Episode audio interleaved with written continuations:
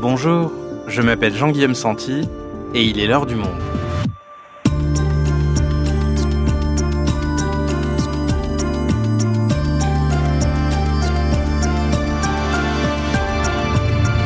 Aujourd'hui, comment vivre avec le moustique tigre? Ce type de moustique, plus vorace, venu de zones tropicales, est actuellement en train de s'installer durablement sur le territoire français. Non seulement il perturbera vos apéros jusqu'à la fin de l'automne, mais il est un vecteur de maladies inquiétant et l'augmentation des températures le rend plus rapidement contagieux. Delphine Roucaute est journaliste au service Planète. Elle a enquêté sur la présence du moustique tigre dans l'Hexagone. Elle va nous dire si la France est prête à faire face à cette menace. Mais avant ça, direction Limoges, où elle s'est rendue un jour de pluie avec notre productrice Adèle Ponticelli, car là aussi, le moustique tigre a été repéré. Le moustique tigre envahit la France, un épisode d'Adèle Ponticelli, réalisation Thomas Zeng.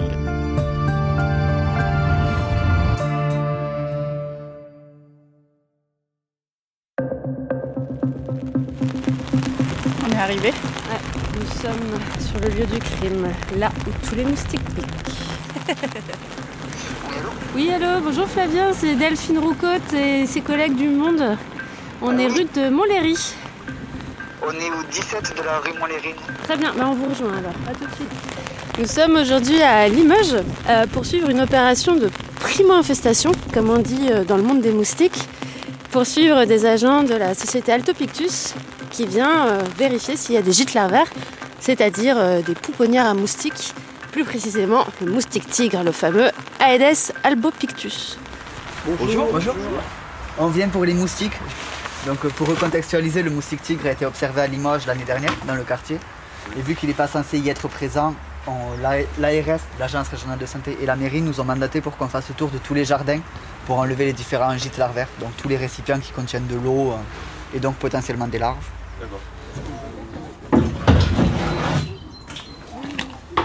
deux deux zéro. Là, il n'y avait rien. Non, rien. Merci à vous, au revoir, au revoir. Moi, j'en ai vu un dans ma salle de bain l'été dernier. Le moustique tigre? Oui. Ah, ça. Et vous avez vu des petites rayures? Oui, noires et blanches, oui. oui. C'est un bon indice. Oui, oui. J'ai eu l'impression que c'était agressif, que ça fonçait sur les gens. Ils sont plus agressifs que les moustiques communs, oui. Si on sort à proximité d'eux et qu'ils nous sentent, ils vont venir nous piquer parce qu'ils ont faim. D'accord. Donc euh, voilà, c'est bon pour nous et on va continuer du coup. Bon, bah, écoutez, espérons qu'on n'aura pas à en signaler. J'ai une question. Hein? Euh, j'ai pensé... Ici en France, il y avait moins de moustiques par rapport à la chaleur et tout ça. Mais je vois qu'il y a de plus en plus, même quand il fait un peu frais. Est-ce qu'il mute, enfin qu'il devient plus fort? C'est un moustique qui s'adapte très, euh, très bien au climat. Il y en a déjà en Allemagne, alors que le climat est beaucoup ah, plus oui. frais. Mm-hmm. Mais il s'adapte effectivement très bien. Et le réchauffement climatique fait aussi en sorte qu'il, ça, qu'il oui, remonte petit à petit. Il y a quand même un lien avec le réchauffement climatique. Oui. Bonne journée. Bonne journée. Au revoir. Eh bien, cette journée se clôt pour nous sans avoir trouvé de larves de moustiques tigres. En revanche, nous avons trouvé des larves de moustiques communs, de culex et de culiseta. Donc, euh, j'ai envie de dire une bonne nouvelle pour Limoges, un peu moins pour nous, mais c'est pas grave.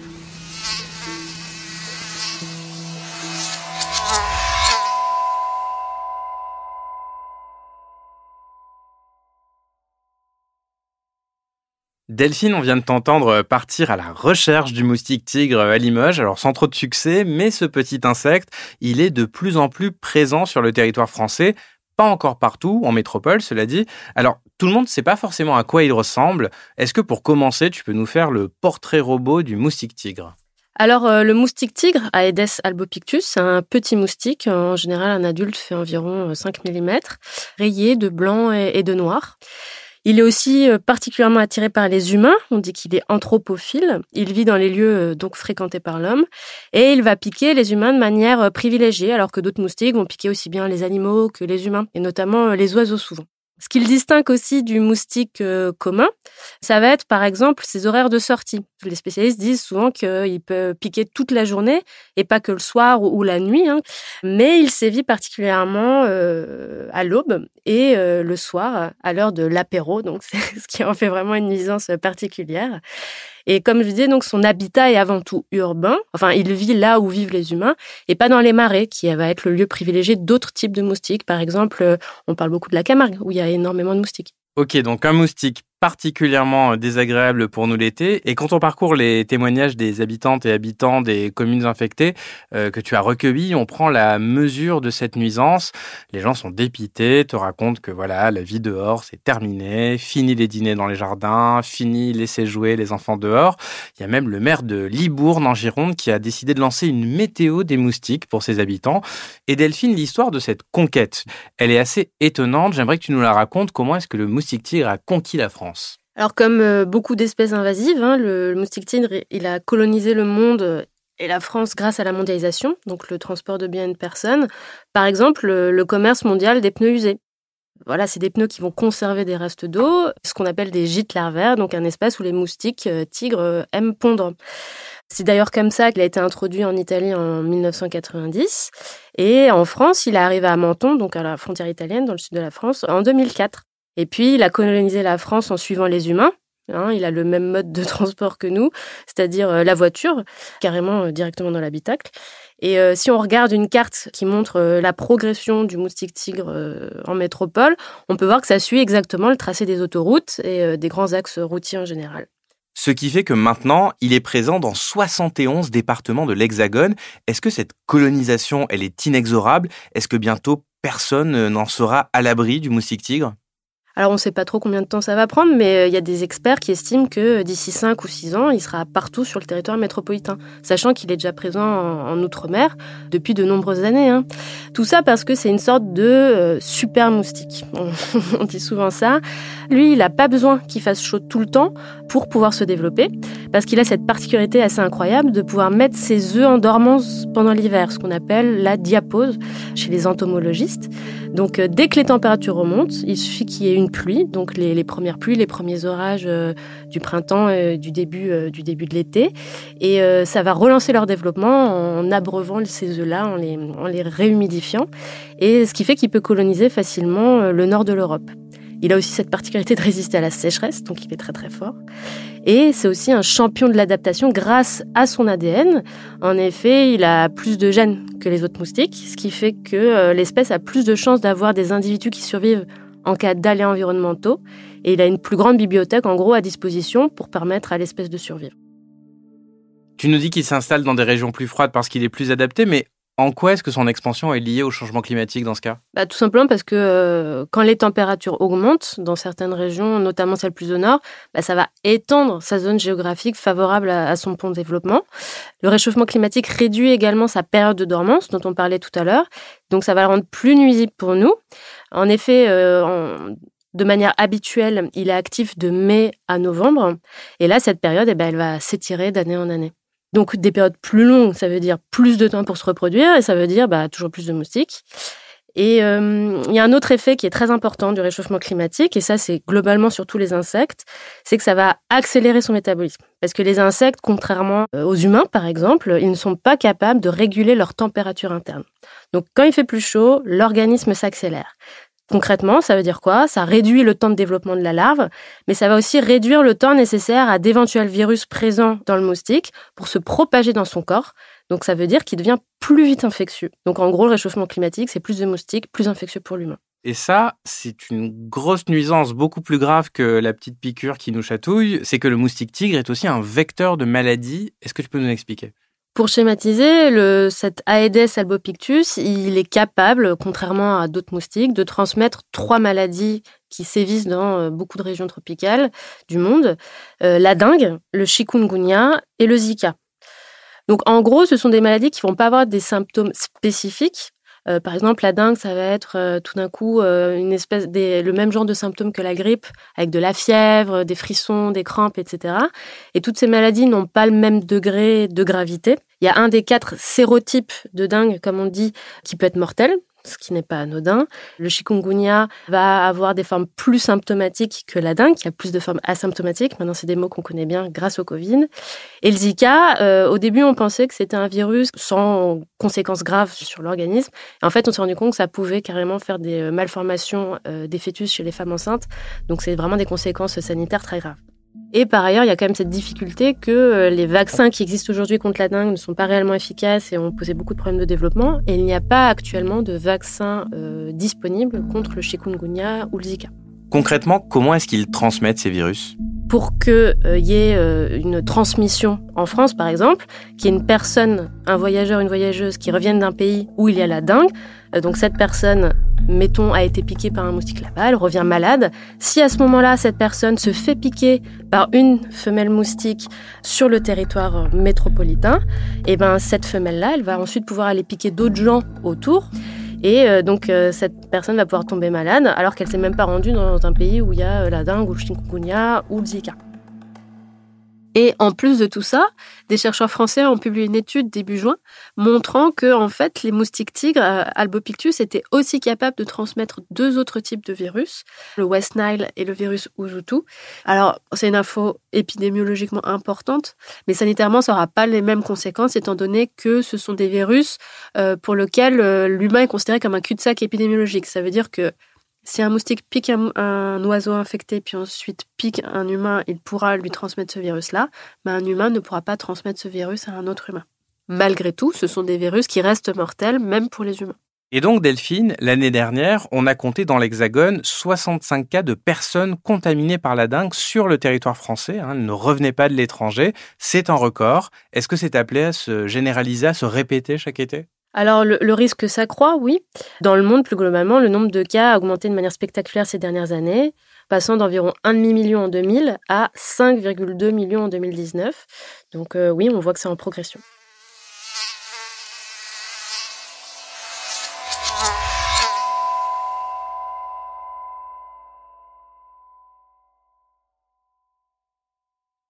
Ok Delphine, donc la conquête est inexorable, plus de nuisances, plus de risques de maladies dites vectorielles. Est-ce que ça veut dire que nous allons devoir vivre avec le moustique tigre ? Il n'y a pas moyen aujourd'hui de l'éradiquer ? Aujourd'hui en France, on utilise un produit qui s'appelle la deltaméthrine, qui a des propriétés neurotoxiques pour les animaux, mais également pour les humains.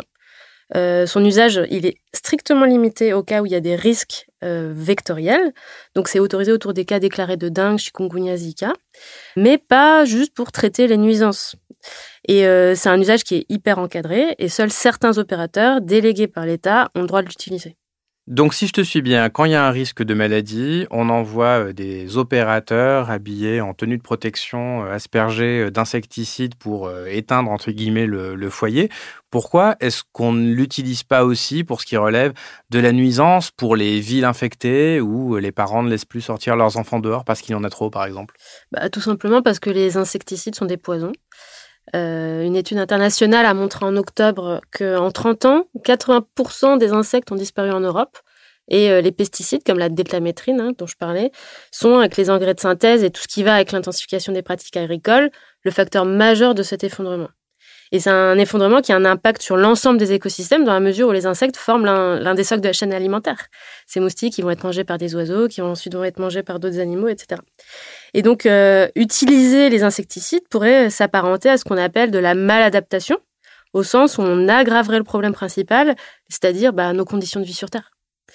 Et euh, par ailleurs, on sait quand même que tôt ou tard, les moustiques euh, qui, on l'a vu, ont un super A D N, ils vont devenir résistants. D'ailleurs, ces résistances se développent déjà. Donc, il ne faut pas abuser de cet outil euh, d'ultime recours, en fait, parce que ça ne ferait qu'aggraver le problème. Au bout d'un moment, ça ne servira plus à rien. Et il n'y a pas d'alternative ? Bah, désolé de te décevoir, Jean-Guillaume, mais bah, il n'y a pas de solution miracle. Aucune méthode ne marche à cent pour cent. Il faut combiner plusieurs moyens de lutte. Et le premier moyen de lutte, il est, il est tout bête, mais il est compliqué aussi parce qu'il faut que tout le monde s'y mette. C'est ce qu'on appelle la lutte mécanique, manuelle. Et avec Adèle, d'ailleurs, on a demandé à Flavien Thiers, un agent de la société Altopictus, de nous lister les conseils à appliquer chez soi. Donc, pour les coupelles de plantes qu'on a sous, le, sous les plantes, l'idéal, c'est de les vider au moins une fois par semaine pour pas que le moustique puisse passer au stade adulte. On peut également les remplir de sable, comme ça l'eau peut s'infiltrer, tandis que le moustique ne pourra pas pondre. Pour les récipients de stockage d'eau pluviale, euh, l'idéal c'est de les rendre hermétiques avec une moustiquaire, du joint, et cetera pour pas que le moustique euh, y ait accès. Ça veut dire on met, on met la moustiquaire par-dessus, comment ça marche ? On met la moustiquaire sur le dessus du réservoir de stockage et on met la gouttière juste au-dessus de la moustiquaire. Comme ça, l'eau peut passer à travers la moustiquaire et le moustique, lui, ne pourra pas y accéder. Par contre, il faut que ça soit bien hermétique, donc s'arranger à la plomber éventuellement, mettre des petits plombs tout autour pour laisser la gravité bien la refermer, ou utiliser un tendeur et bien s'assurer que ça soit hermétique. Pour les regards de gouttière, soit on les vide avec une grosse éponge une fois par semaine, mais on peut également y mettre de l'eau bouillante, toujours une fois par semaine. L'eau bouillante aura tendance à tuer les larves qu'il y aurait aux... à l'intérieur. Et est-ce qu'il y a des objets auxquels on ne pense pas habituellement, qui peuvent être dans le jardin et qui sont susceptibles d'être des gîtes larvaires ? Les jeux pour enfants en plastique peuvent souvent contenir de l'eau parce qu'ils ne sont pas forcément étanches. Ils sont aussi pleins de creux, il y a des pelles, des pelles, et cetera. Tout ça peut se remplir d'eau et euh, les enfants ont tendance à les jeter un peu partout. Donc euh, c'est souvent des endroits où on peut en retrouver effectivement. Et les conseils, c'est uniquement mécanique, c'est vraiment juste de vider l'eau. C'est le plus simple. Si on vide l'eau, on est sûr qu'il n'y aura pas de larves. Et on, ça nous arrange, enfin, on n'est aucun produit pour l'environnement, donc c'est vraiment le plus simple et le plus efficace. Ça, c'est donc le premier moyen. Quels sont les autres ? Il y a des méthodes innovantes qui se développent depuis plusieurs années en France et à l'étranger. La Nouvelle-Calédonie teste depuis deux mille dix-neuf le lâcher de moustiques contaminés à la Volbachia. Euh, c'est une bactérie qui les empêche de transmettre la dengue, le Zika ou le chikungunya. Il y a une autre technique qui intéresse beaucoup et qui, qui est pas mal explorée par les chercheurs et aussi par les industriels en ce moment, c'est celle de l'insecte stérile. Donc euh, c'est une technique qui est expérimentée depuis plus de dix ans à La Réunion, par exemple, avec des résultats très prometteurs. Concrètement, ça consiste à relâcher un grand nombre de mâles rendus stériles en labo afin qu'ils s'accouplent à, à des femelles sauvages et qu'en s'accouplant, ils les rendent leurs œufs non viables. Et ça, le problème, c'est que ça coûte extrêmement cher euh, parce qu'il faut faire euh, très régulièrement des lâchers et que bah, ça coûte cher de, de stériliser ces insectes un à un en laboratoire. Mais malgré tout, c'est une technique qui est en cours d'importation en métropole. Il y a des premiers essais qui ont été faits en deux mille vingt et un près de Montpellier, toujours. Là, c'était des insectes stériles qui étaient lâchés par drone, carrément. Mais il y a aussi une start-up euh, française qui s'est mise sur le créneau et qui espère produire des... des insectes stériles de manière massive pour justement faire ces lâchers répétés. Et puis, il y a quand même une technique qui paraît un petit peu évidente, c'est des pièges, tout simplement. Et donc toi, tu t'es rendu à Montpellier où ces types de pièges-là sont testés. Comment ça marche ? Est-ce que c'est efficace ? euh, En gros, pour simplifier, il y a deux grandes familles de, de pièges considérés comme les plus efficaces aujourd'hui. Il y a ce qu'on appelle les pièges pondoirs, qui, eux, ciblent les femelles gravides, donc qui ont des œufs euh, déjà, et qui cherchent à, à les pondre. Donc, euh, en, en gros, euh, c'est un seau euh, avec un, un fond d'eau dans lesquels les femelles vont s'engouffrer et qui vont être capturées euh, grâce à des, des papiers collants. Donc, euh, on peut aussi en fabriquer chez soi. Le, le principe est assez simple, comme je viens de l'expliquer. Après, il y a des pièges plus sophistiqués qui, euh, eux, ciblent les femelles en quête de proie. Puisqu'on l'a, on l'a pas dit, mais ce sont les femelles hein, qui, qui cherchent à faire des festins de sang pour faire euh, mûrir leurs œufs, justement. Donc, elles sont attirées euh, par des leurres, et on se souvient que ce sont des moustiques qui sont attirés par les humains. Donc, on va utiliser soit du C O deux pour imiter la respiration humaine, soit, ou en ajout, des granulés censés reproduire euh, l'odeur des humains. Donc, à base d'acide lactique et d'ammoniac, ça, globalement, ça sent pas très bon. Et donc là, ils sont capturés dans un filet grâce à un système d'aspiration qui nécessite une batterie en plus. Donc, c'est un système beaucoup plus compliqué. Et entre les deux types de pièges, lequel est le plus efficace ? Les personnes de, de l'E I D que j'ai rencontrées, ils m'ont dit que, ce, que les pièges à C O deux, a priori, ils capturent cinq à dix fois plus de moustiques que les autres types de pièges, d'après l'étude qu'ils mènent depuis euh, trois ans. Mais malgré tout, bah, comme je le disais, c'est pas une technique qui marche à cent pour cent. Donc, il reste des moustiques. D'ailleurs, on voyait bien, on était devant euh, deux pièges côte à côte et au-dessus, il y avait des moustiques-tigres euh, qui voletaient euh, gaiement. Donc voilà, on peut aussi en installer soi-même dans son jardin, mais il y a un enjeu d'entretien pour que ça fonctionne bien. Et alors Delphine, si tout le monde se mettait en même temps à appliquer tous les conseils que tu nous donnes aujourd'hui, euh, chasser les eaux croupissantes dans nos coupelles sous les pots de fleurs, on installe des pièges un peu partout, est-ce qu'on aurait une chance de venir hypothétiquement à bout du moustique-tigre ? Bah, on a une chance de réduire la population, ça c'est certain. On peut éloigner le moment où la population va être tellement importante qu'il y aura un vrai risque épidémique. Mais globalement, les experts ils s'accordent pour dire qu'une fois que le moustique s'est vraiment installé quelque part, une fois qu'il a colonisé un territoire, bah c'est trop tard pour s'en débarrasser.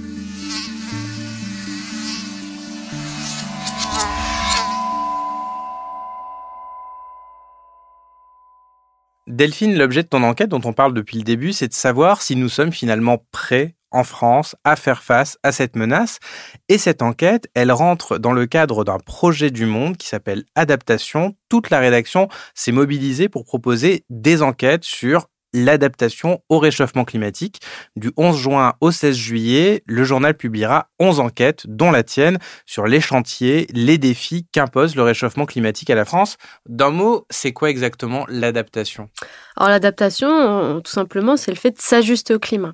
Le réchauffement climatique est déjà là, et donc bah, aujourd'hui, il faut faire avec. Et c'est un chantier parallèle à celui de la transition, de l'atténuation, qui consiste là à réduire les émissions de gaz à effet de serre et de sortir des énergies fossiles. Donc ce sont deux euh, chantiers qu'il faut mener ensemble. Et c'est une urgence parce que si on fait les mauvais choix aujourd'hui, si on prend du retard, on le paiera dans une planète à plus un virgule cinq, deux ou trois degrés, pour pas dire plus, euh, dans certaines régions. Et justement, pour lutter contre le réchauffement climatique, beaucoup de municipalités entreprennent de végétaliser leur ville. Or, cette végétalisation, elle pourrait favoriser l'installation du moustique-tigre. Bah oui, c'est un sujet euh, dont les spécialistes commencent aujourd'hui à s'emparer. Euh, comme tu le disais, la végétalisation aujourd'hui, elle est indispensable aux villes pour faire face au réchauffement climatique. La question, c'est de savoir comment concrètement on fait pour que ça ne favorise pas en même temps les vecteurs, c'est-à-dire les moustiques, mais aussi euh, d'autres bestioles comme les tiques, qui transmettent des maladies. Il y a un exemple qui est assez connu, qui a eu lieu en Chine, dans la ville de Chengdu, et il y a un projet immobilier de forêt verticale, c'est-à-dire de, de hauts immeubles couverts de végétation, euh, qui a viré au cauchemar parce que bah, il y a eu une invasion de moustiques euh, attirée par cette jungle reconstituée dans les hauteurs. Et euh, c'est un peu un exemple extrême de dommage collatéral euh, qui peut arriver, hein. Et la question, elle se posera peut-être un jour chez nous, euh, puisque à Montpellier, euh, encore une fois, un promoteur doit construire d'ici deux à trois ans deux tours ultra végétalisées, moins grandes que celles de Chengdu, mais quand même c'est un, un projet d'ampleur. Euh, j'ai échangé avec ce promoteur. Il a bien conscience du problème, il met d'ailleurs des choses en place, comme par exemple limiter au maximum les eaux stagnantes, en ne choisissant que des espèces d'arbres, d'arbustes, de fleurs qui nécessitent peu d'eau, qui sont adaptées au climat local. Donc ça, c'est, c'est une solution concrète. Mais il y a un côté un petit peu fataliste aussi, en tout cas, euh, saut dans l'inconnu, on ne sait pas ce que ça va donner, avec cette idée que les moustiques étaient là avant le projet et ils seront là après, et on ne sait pas ce que ça va donner. Donc voilà, on voit que concrètement, c'est un, un sujet qui va poser de nombreuses questions dans le futur et on n'a pas toutes les réponses encore. Merci Delphine. Merci Jean-Guillaume.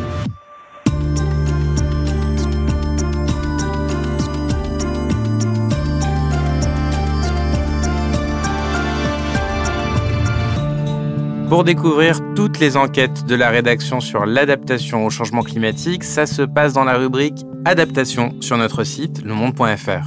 C'est la fin de l'Heure du Monde, le podcast quotidien d'actualité proposé par le journal Le Monde et Spotify. Pour ne rater aucun épisode, vous pouvez vous abonner gratuitement au podcast sur Spotify ou nous retrouver chaque jour sur le site et l'application le monde point f r. Si vous avez des remarques, suggestions ou critiques, n'hésitez pas à nous envoyer un email à l'heure du monde. arobase le monde point f r. L'heure du monde est publiée tous les matins, du lundi au vendredi. On se retrouve donc très vite. À bientôt.